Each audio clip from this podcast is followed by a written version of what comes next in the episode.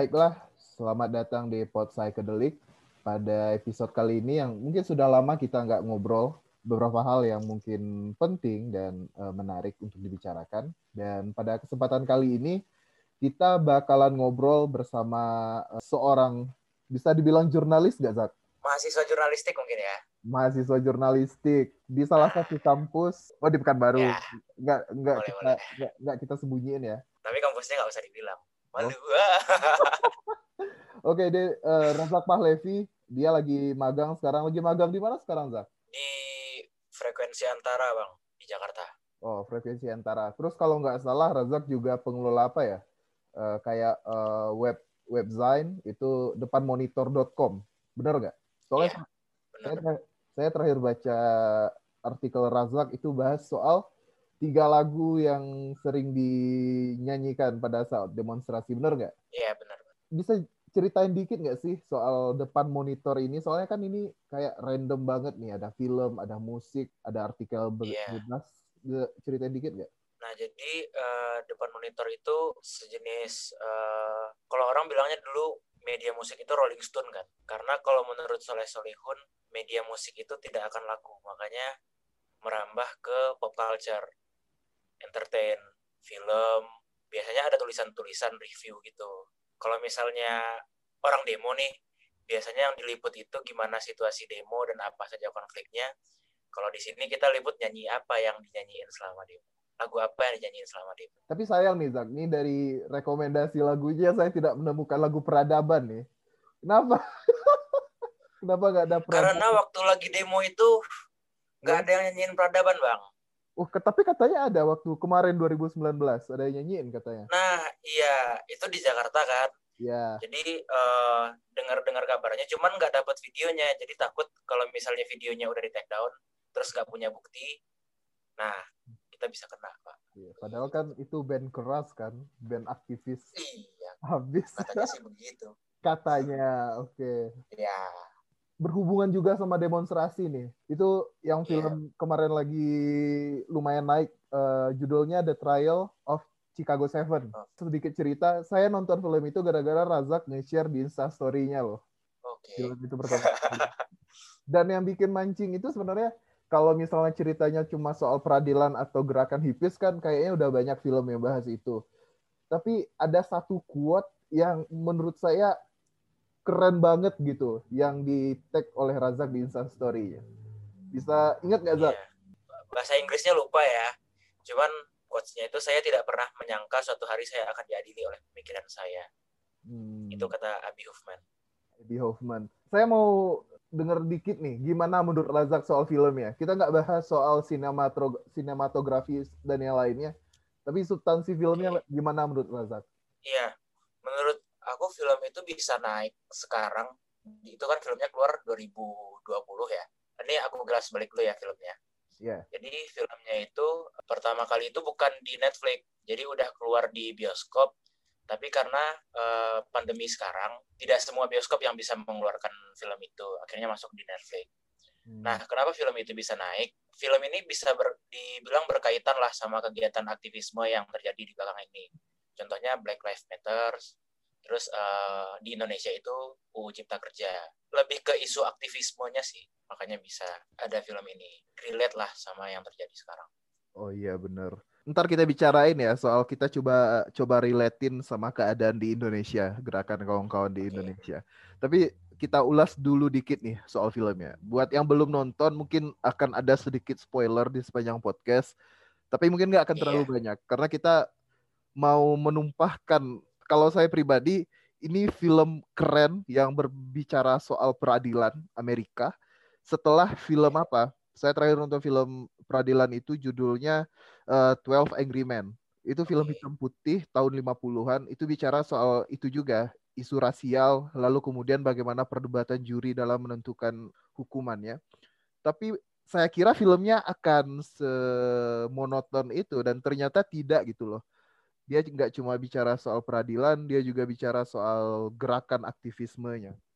Kalau Razak sendiri pertama kali eh, nangkep pesan film ini apa yang pengen disampaikannya selain tentang isu rasial dan uh, kecocokannya dengan keadaan hari ini? Mungkin lebih ke bagaimana negara bekerja ya bang ya, karena di sana uh, kekuasaan itu hakim kan yang di di tengah-tengah itu. Iya, jadi kalau di Amerika itu kan sistemnya juri dan hakimnya tunggal. Iya, yang hakimnya ini punya kekuasaan terlalu berlebihan, tidak memberikan ruang untuk uh, para terdakwa untuk menyampaikan mosinya. Terus juga juri itu bisa aja tiba-tiba dihilangkan se semuanya. Yeah. Nah itu agak aneh sih sebetulnya kalau misalnya ngelihatnya nggak tahu ya kalau misalnya ada sisi lain. Cuman aku ngelihatnya dari sana sih. Kalau misalnya film itu based on true story ya siapa pun akan risih melihatnya. Karena kelihatan kelihatan gitu loh si hakimnya ini berpihak ke mana. Karena di persidangan itu judulnya kalau nggak salah negara uh, melawan si Tom Hayden dan kawan-kawan. Sebenarnya kalau kalau di peradilan Amerika emang kayak gitu sih isi dakwaannya pemerintahan Amerika melawan si ini si ini si ini gitu loh. Uh, kalau di Indonesia kan biasanya itu namanya kasus misalnya kasus pembunuhan dengan terdakwa bla bla bla bla.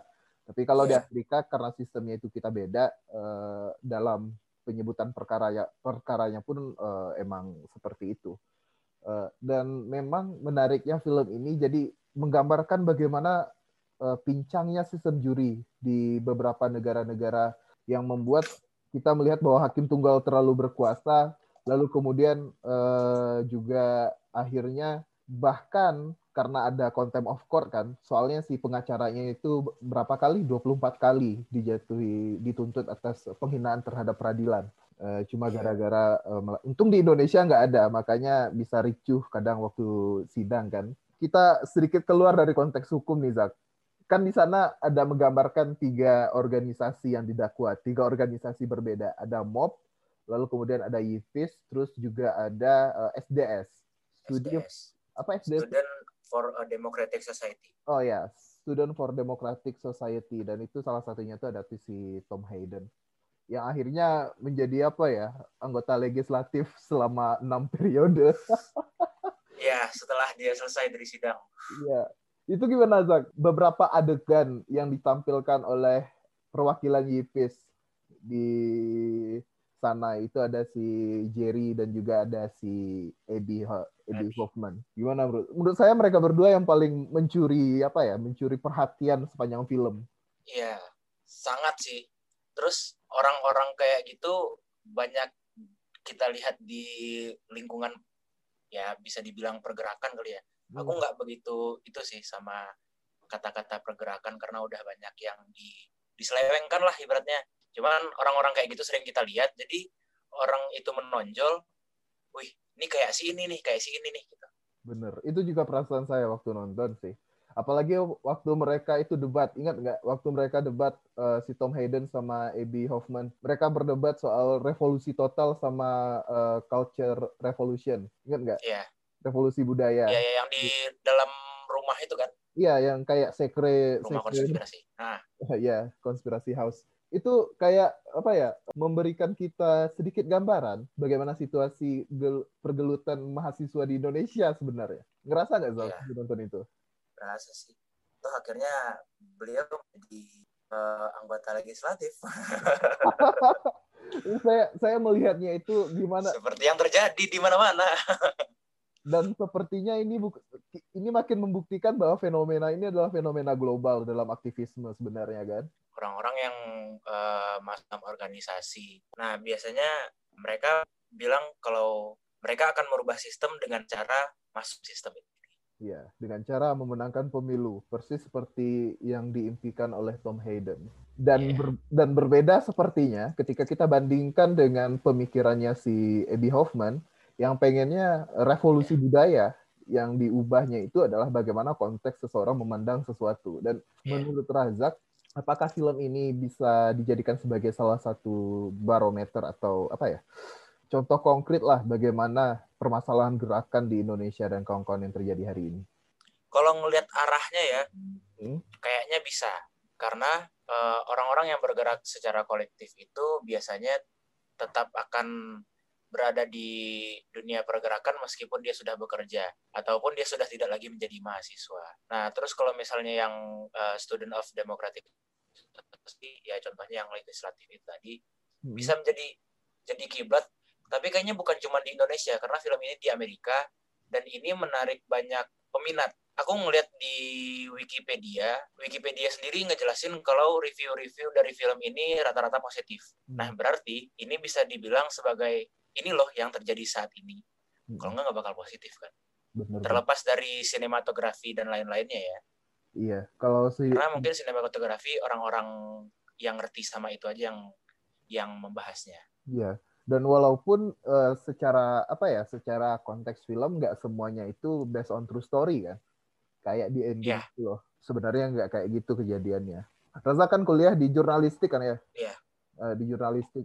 Kalau dalam dunia pergerakan, Razak melihat bagaimana peran pers ini sebenarnya dalam memandang eh, demonstrasi ataupun seperti kejadian ini kayak lima eh delapan orang martir diadili atas sesuatu yang tidak mereka lakukan.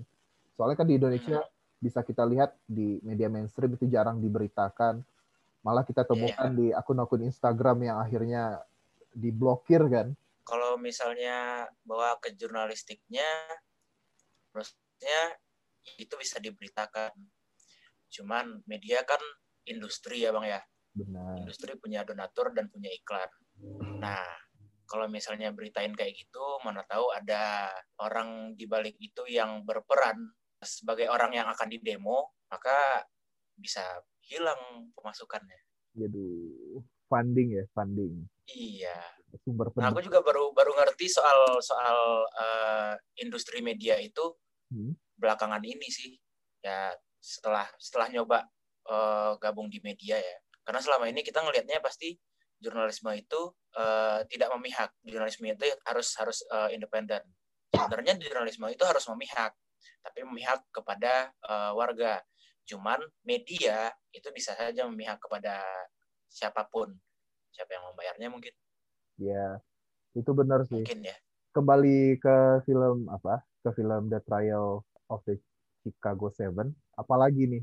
Kayaknya gimana ya? Terlalu banyak yang mau diceritain dari film ini sampai bingung part mana sih yang rasanya miss dari eh, sepanjang cerita. Kalau Razak sendiri eh, ada scene-scene yang merasa itu adalah scene terbaik tidak sepanjang film? Bisa ceritain nggak pandangan Razak? scene terbaik ya scene terbaik mungkin kalau bilang itu scene terbaik nggak bisa dibilang scene terbaik juga cuman yang paling nempel yaitu yang dibikin jadi quotes itu Hmm. karena aku ngeliatnya si Ebi ini udah eh, dia selalu bilang kan waktu di demonstrasi yang di dekat konvensi konvensi apa namanya Partai. konvensi Demokrat ya iya konvensi Nasional Demokrat Eh, nah udah. eh, dia bilang ke si pengacaranya. Eh bukan pengacara. Siapa itu bang? Yang dari mob, yang dari mob kan? Dav- David Dellinger eh, seorang pria yang berkeluarga yang meyakinkan istrinya Itu yang bahwa putranya tidak akan bahaya di Chicago. Yang dari mob itu, yang dari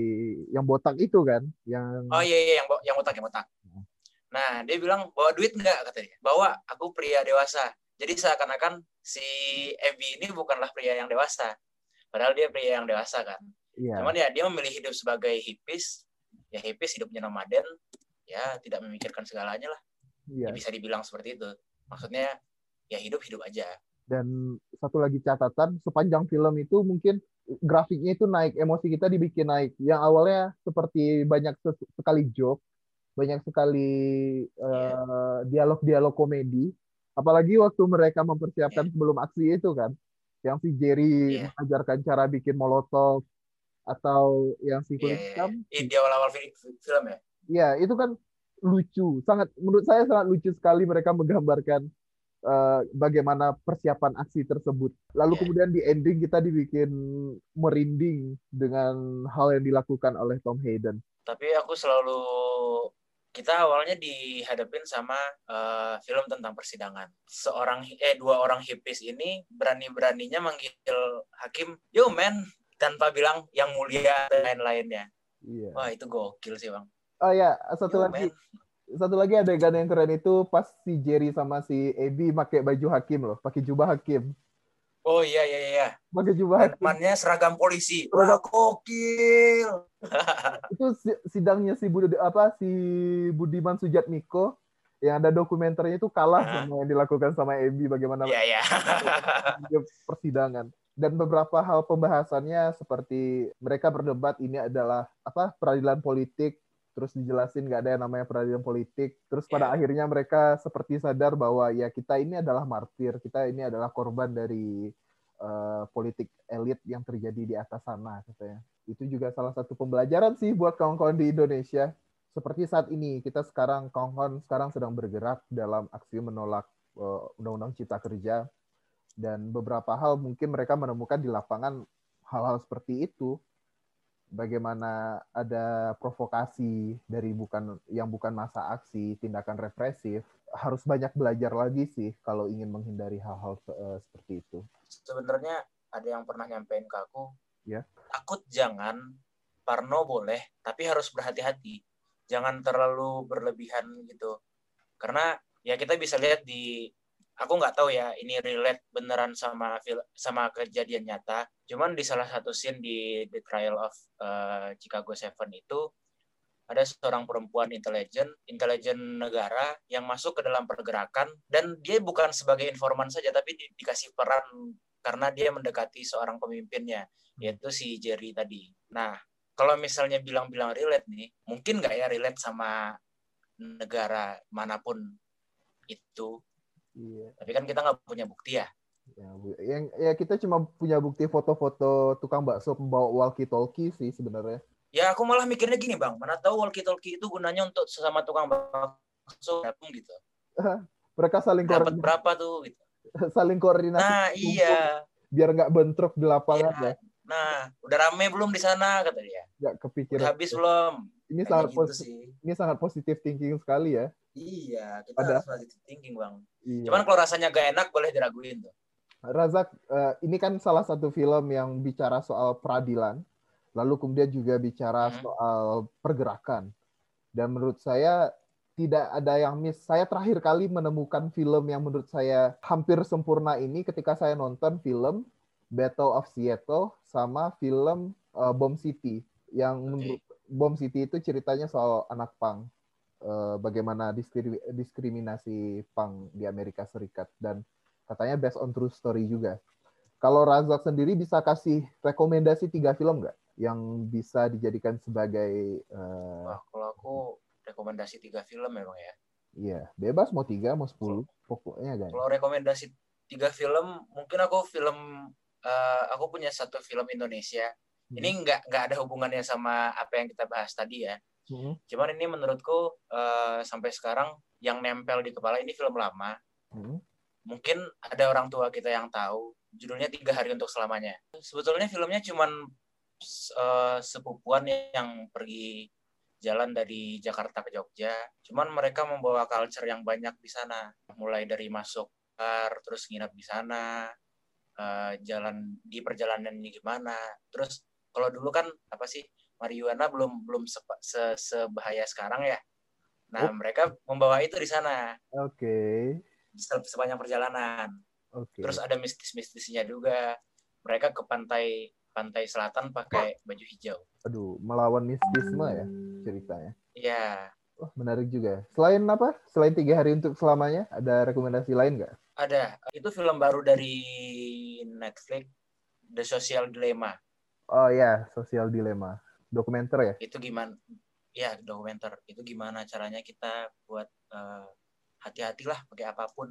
Saya kira yang Berkas itu selalu ada.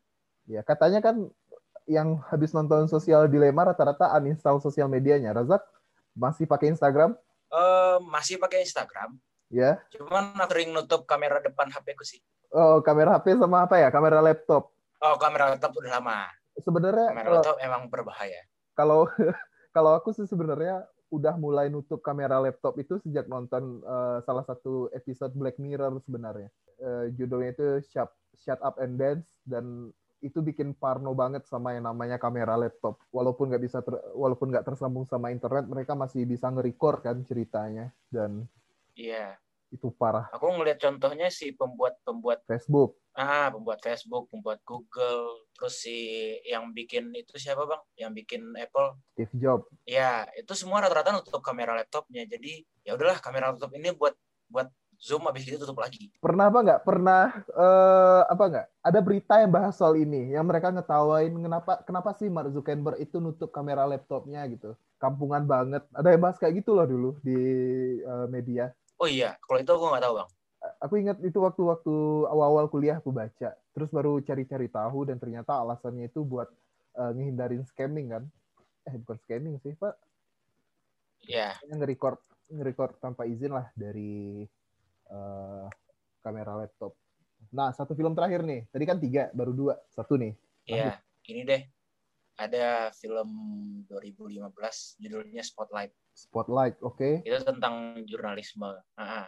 Ya. tentang jurnalisme gimana gimana jurnalisme itu bekerja cuman nggak jelasin sih gimana bedanya Bagaimana jurnalisme bekerja. Enak kok filmnya kalau misalnya ya eh, gimana gimana caranya orang bisa menyembunyikan sesuatu dari apa yang apa yang udah diliput nih nah dan di akhirnya kalau nggak kalau nggak salah ya di film itu akhirnya dia jadi pengangguran Oke. karena dianggap berbohong dalam memberitakan sesuatu Oke, kawan-kawan, kita udah ngobrol sama Razak. Mungkin kita akan bikin podcast lagi sama Razak bahas soal hal-hal yang berhubungan sama eh, apa pun lah jurnalisme dan yang lainnya dunia mahasiswa. Tapi buat episode kali ini kita sudahi aja. Terima kasih Razak udah mau ngobrol.